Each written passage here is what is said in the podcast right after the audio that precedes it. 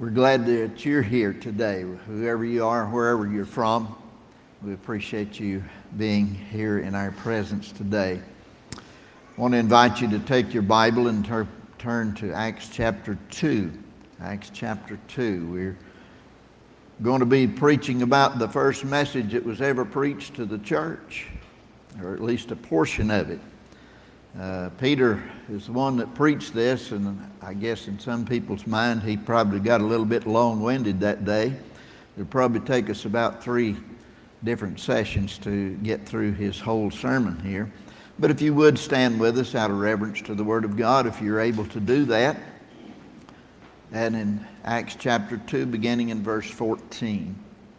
But Peter, standing up with the eleven, lifted up his voice and said unto them, you men of Judea, and all ye that dwell at Jerusalem, be this known unto you, and hearken to my words. For these are not drunken, as you suppose, seeing it is but the third hour of the day. But this is that which was spoken by the prophet Joel. And it shall come to pass in the last days, saith God, I will pour out my spirit upon all flesh, and your sons and daughters shall prophesy and your young men shall see visions, and your old men shall dream dreams. And on my servants and on my handmaidens I will pour out in those days of my spirit, and they shall prophesy. And I will show wonders in heaven above, and signs in the earth beneath, blood and fire and vapor of smoke.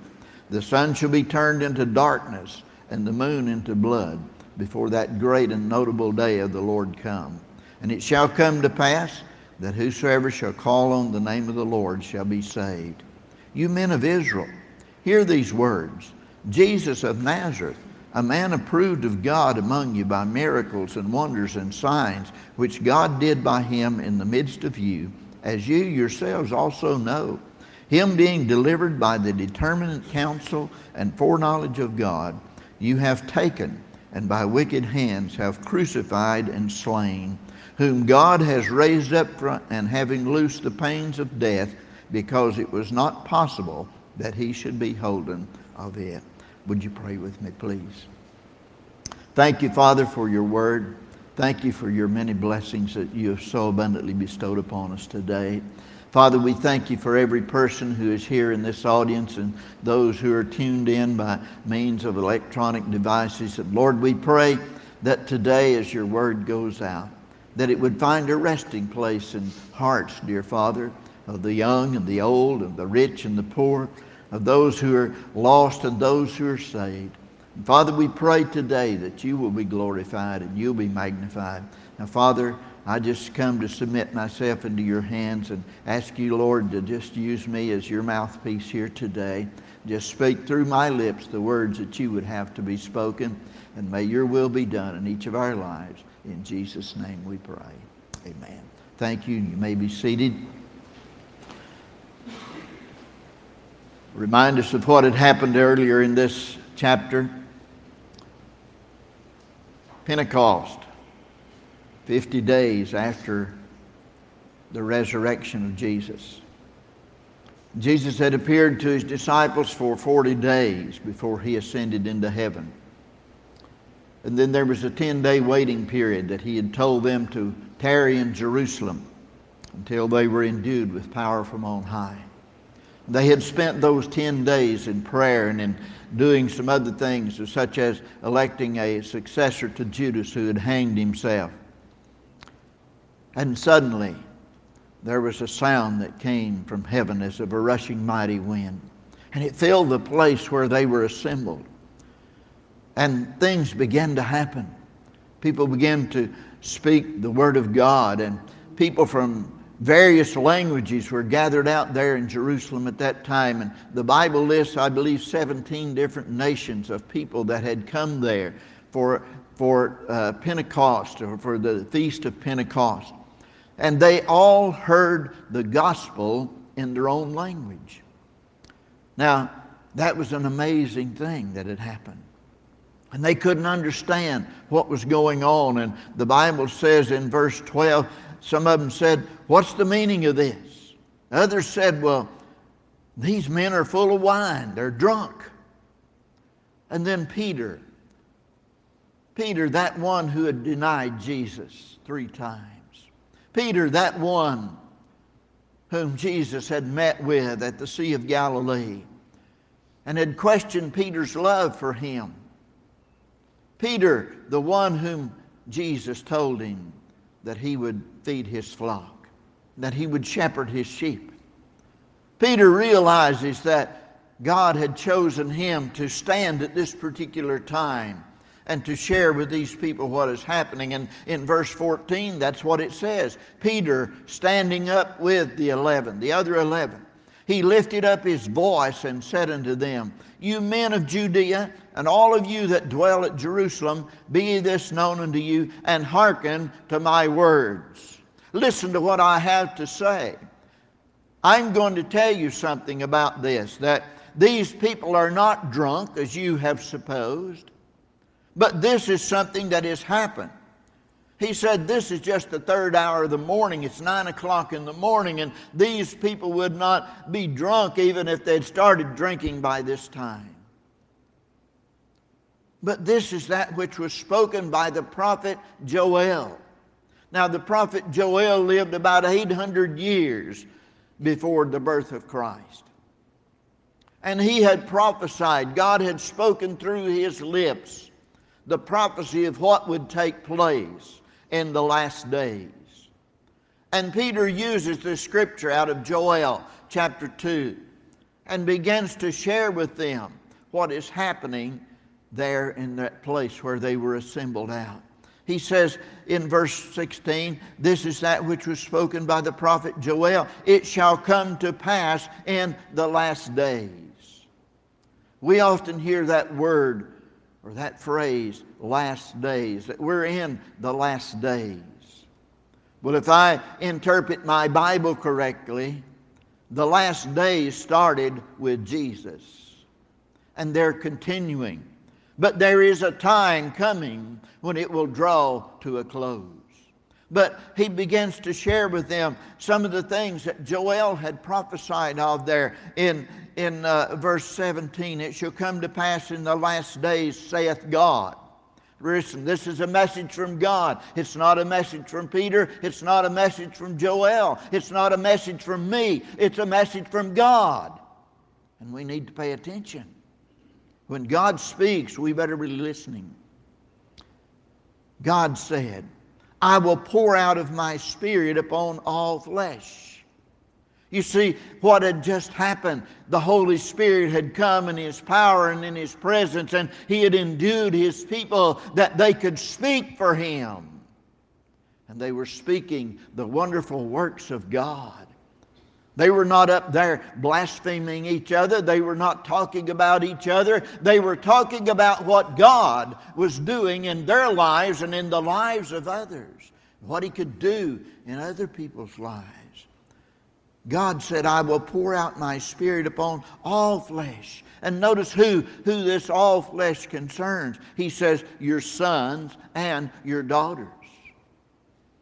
God is no respecter of persons.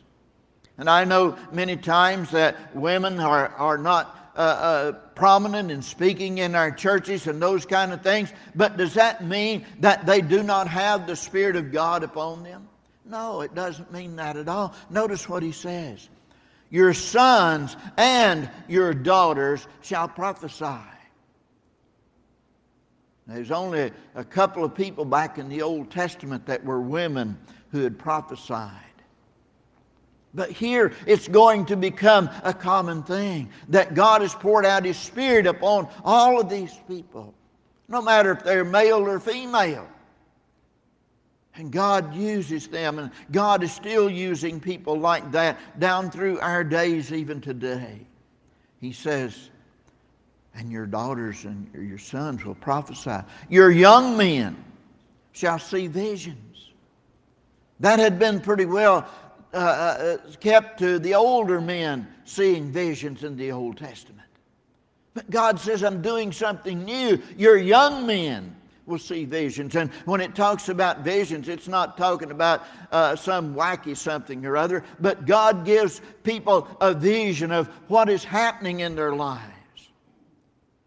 I've been preaching the gospel for many, many years. There's only been one time in my life that the Lord gave me a vision. I was laying in my bed one night. I had not gone to sleep. And God began to give me a vision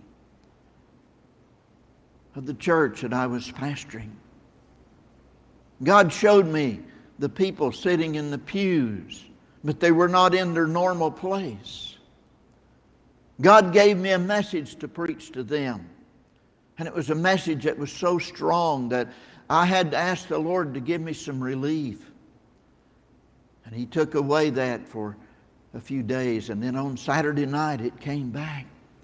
I went to church on Sunday morning knowing that God was going to do something in that service that day because God had given me a vision. In that vision, I saw people out in the aisles on their knees in prayer. The great moving of God in that place. And I got there that day. And I wondered, God, how are you going to bring all this about?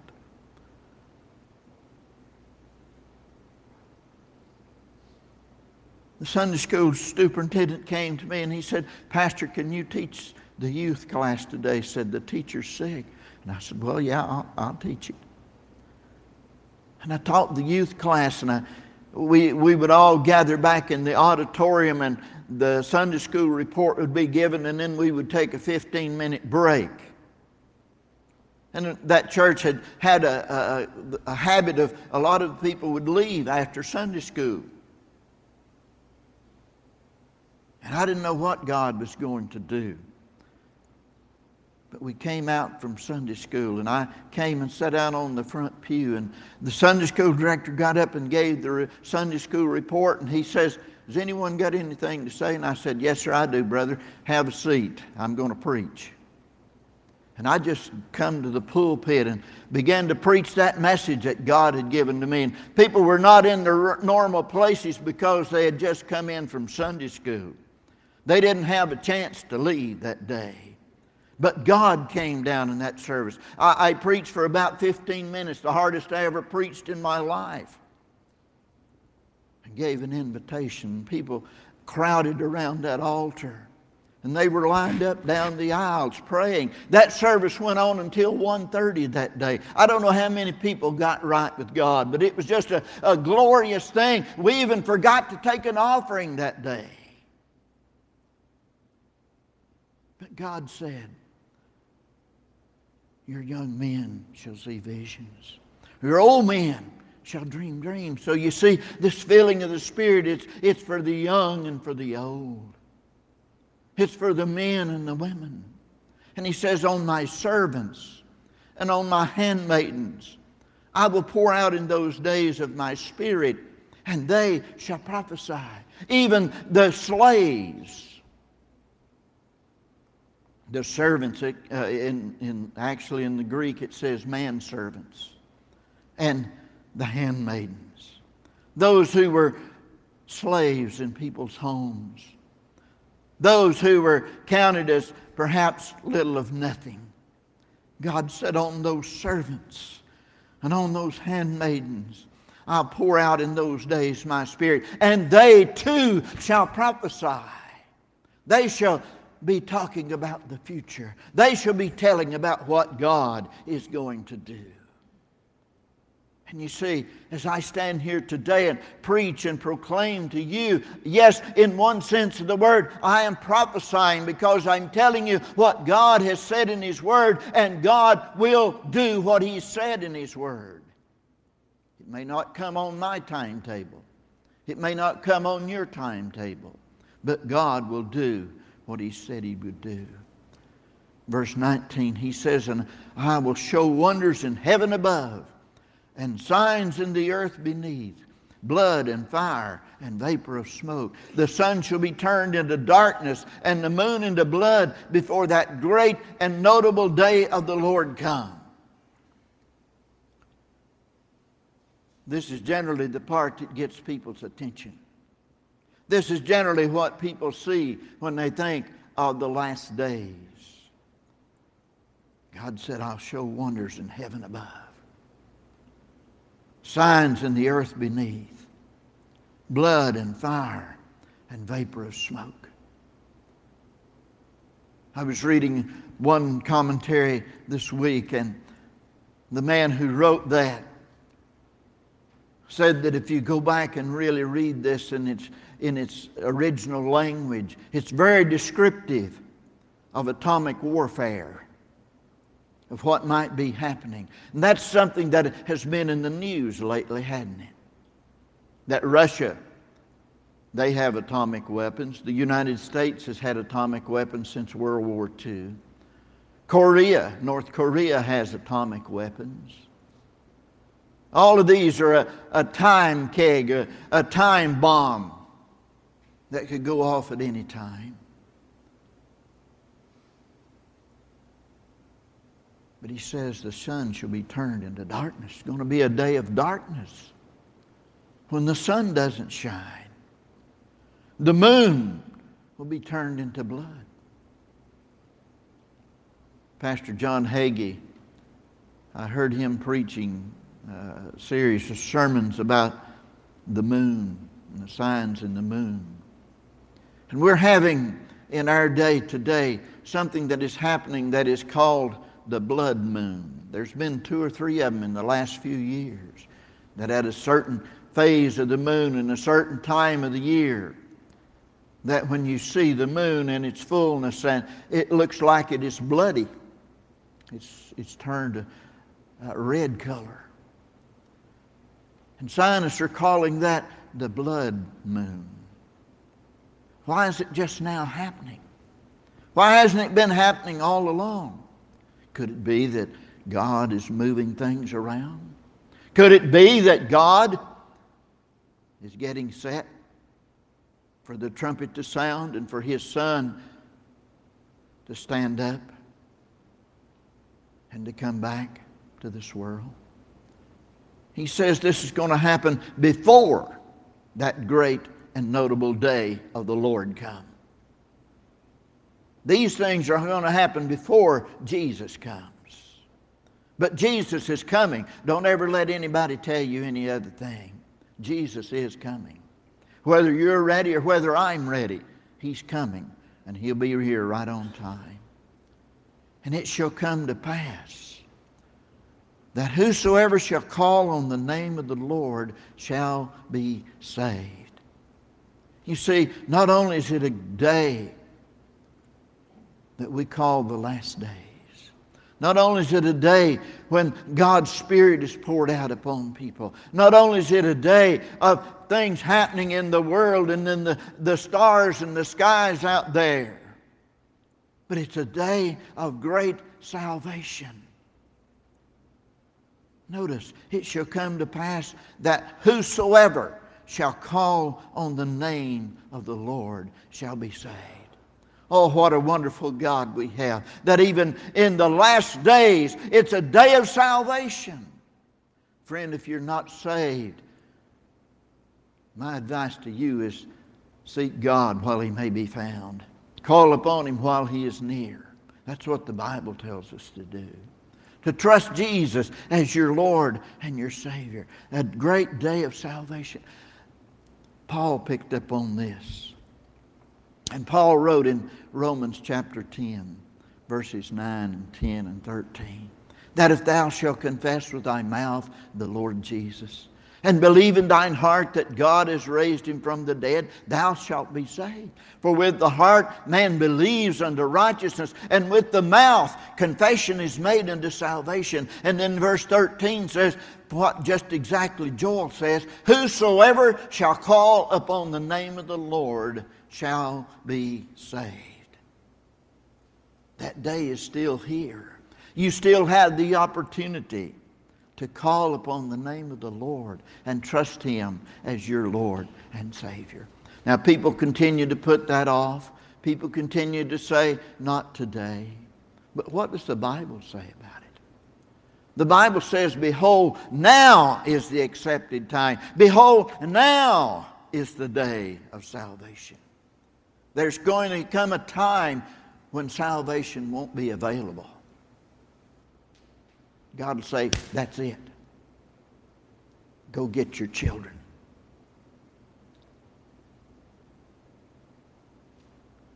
So there's a warning in that. It shall come to pass that whosoever shall call upon the name of the Lord shall be saved. Now, Peter was preaching in perhaps the most dangerous place on the face of the earth at this time to be preaching this particular message. You see, it had just been a few days, 50 days or so, that this same crowd that was out there, they had taken Jesus, had beat him to a pulp, had nailed him to a cross, and saw him hang there and die on that cross. And Peter begins to address them in verse 22. You men of Israel, hear these words. You men of Israel, hear these words Jesus of Nazareth. Nazareth was the place where Jesus was raised. Jesus of Nazareth, a man approved of God. Notice what he's saying. This man had the approval of God upon him. This man approved of God among you by miracles and wonders and signs. You saw the things that Jesus did. You saw the people that he healed that were sick. You saw those that he raised from the dead. You saw him when he walked upon the water. You saw all of these things that Jesus did. It wasn't done in the darkness, it wasn't done out of sight of people, but it was done where people could testify. And he says, a man approved of God among you by miracles and wonders and signs, which God did by him in the midst of you, right in your midst, as ye yourselves also know. And notice what he says about him then. Him, Jesus. Him, Jesus, the Son of God. Him, Jesus, the Messiah. Him, being delivered by the determinate counsel and foreknowledge of God. Does it shock you to know that God planned this? Does it shock you to know that God determined this before the foundations of the world? That His Son would die on the cross for your sins and my sins? Does it shock you that God predetermined that? that he would rise from the dead? Does it shock you to know that God loves you so much and He loves me so much that He sent His Son to die in our place upon the cross? Yes, it's shocking. But if you can explain the love of God, then you might explain that. I can't explain the love of God. All I can say is it's wonderful, it's marvelous, it's glorious. For God so loved the world. That includes you. That includes me. God so loved the world that He gave His only begotten Son, that whosoever believes in Him should not perish, should not go to that place called hell, but have everlasting life. Isn't that wonderful? Man, people ought to be shouting all over the place saying, Amen. God loves us. God predetermined that. It was in God's foreknowledge. But he tells them what they were guilty of. He says, In you, you have taken and by wicked hands have crucified and slain. You took him. You put him through the mockery of a trial.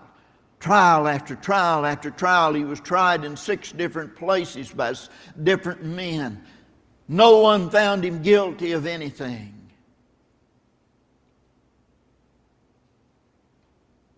you by wicked hands have crucified him. You're responsible for his being nailed to a cross.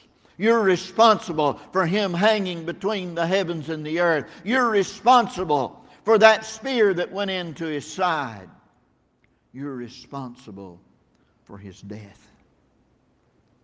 You have crucified and slain him. But notice what God does in verse 24.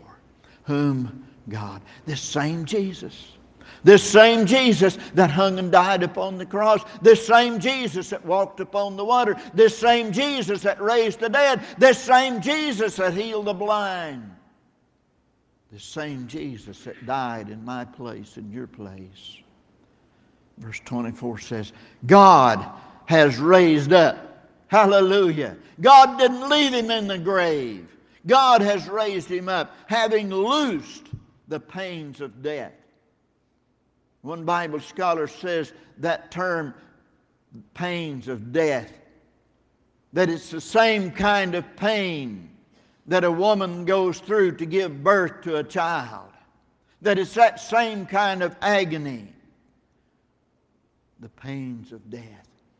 But God raised him up. God loosed the pains of death. Why? Because it was not possible that he, Jesus, should be holden of it or should be held by death. If he had remained dead, you and I would have no hope. If he remained dead, this world would be turned upside down. If he had remained dead, there would be no way of salvation. But thank God, God brought him back from the dead. He's alive forevermore. And that's the most dangerous thing that Peter could have preached here in Jerusalem. That's the last thing these people wanted to hear. Maybe the last thing you want to hear. I don't know. But the thing about it is, it may be the last thing you do hear. We never know when we're going to leave here. We never know when we're going to draw our last breath or our last heartbeat will beat. We don't know. But there's some things we can know. John told us as he wrote over in 1 John there, these things have I written unto you that you may know that you have eternal life. That's the most wonderful thing you'll ever know is to know that you have Jesus as your Lord and Savior. I was sitting there on the pew as the choir sang this morning. And I thought back 60 years ago this week. I graduated from high school. Graduated on my birthday. It was a hot day. We went to First Baptist Church of Sweetwater that morning to have our baccalaureate service. We had to wear a suit, plus we had on a velvet robe over the top of that. And there was no air conditioning in those days. I sat through that church service that morning, almost sick from the heat. That afternoon, we went back to the high school and went into the auditorium. Very hot day, up in the 90s. No air conditioning. And I sat through the graduation service. And I remember I was so glad just to get that robe off of me because I was just about cooked. But then there was another thought that came to my mind. The day that I graduated from high school, I was lost. I did not know Jesus as my Lord and Savior. It was not until January of the following year that I come to know Jesus as my Lord and Savior. My life was a miserable day that day when I graduated. Having no hope, no assurance, had a diploma, went to work the next day. Paul's Red Store worked 16 hours.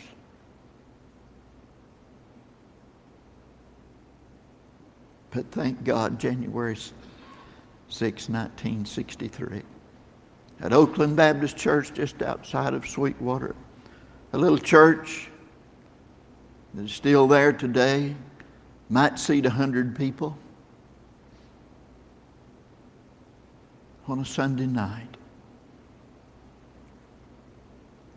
God was dealing with my heart. I knew I needed to be saved, but I didn't know what to do. A young man preached that night, and I can't tell you a thing he said. But I can tell you what God was saying to me that I needed a Savior. My girlfriend's dad stepped across the aisle when the invitation was given, and he said, Son, are you a Christian? I said, No, sir, I'm not.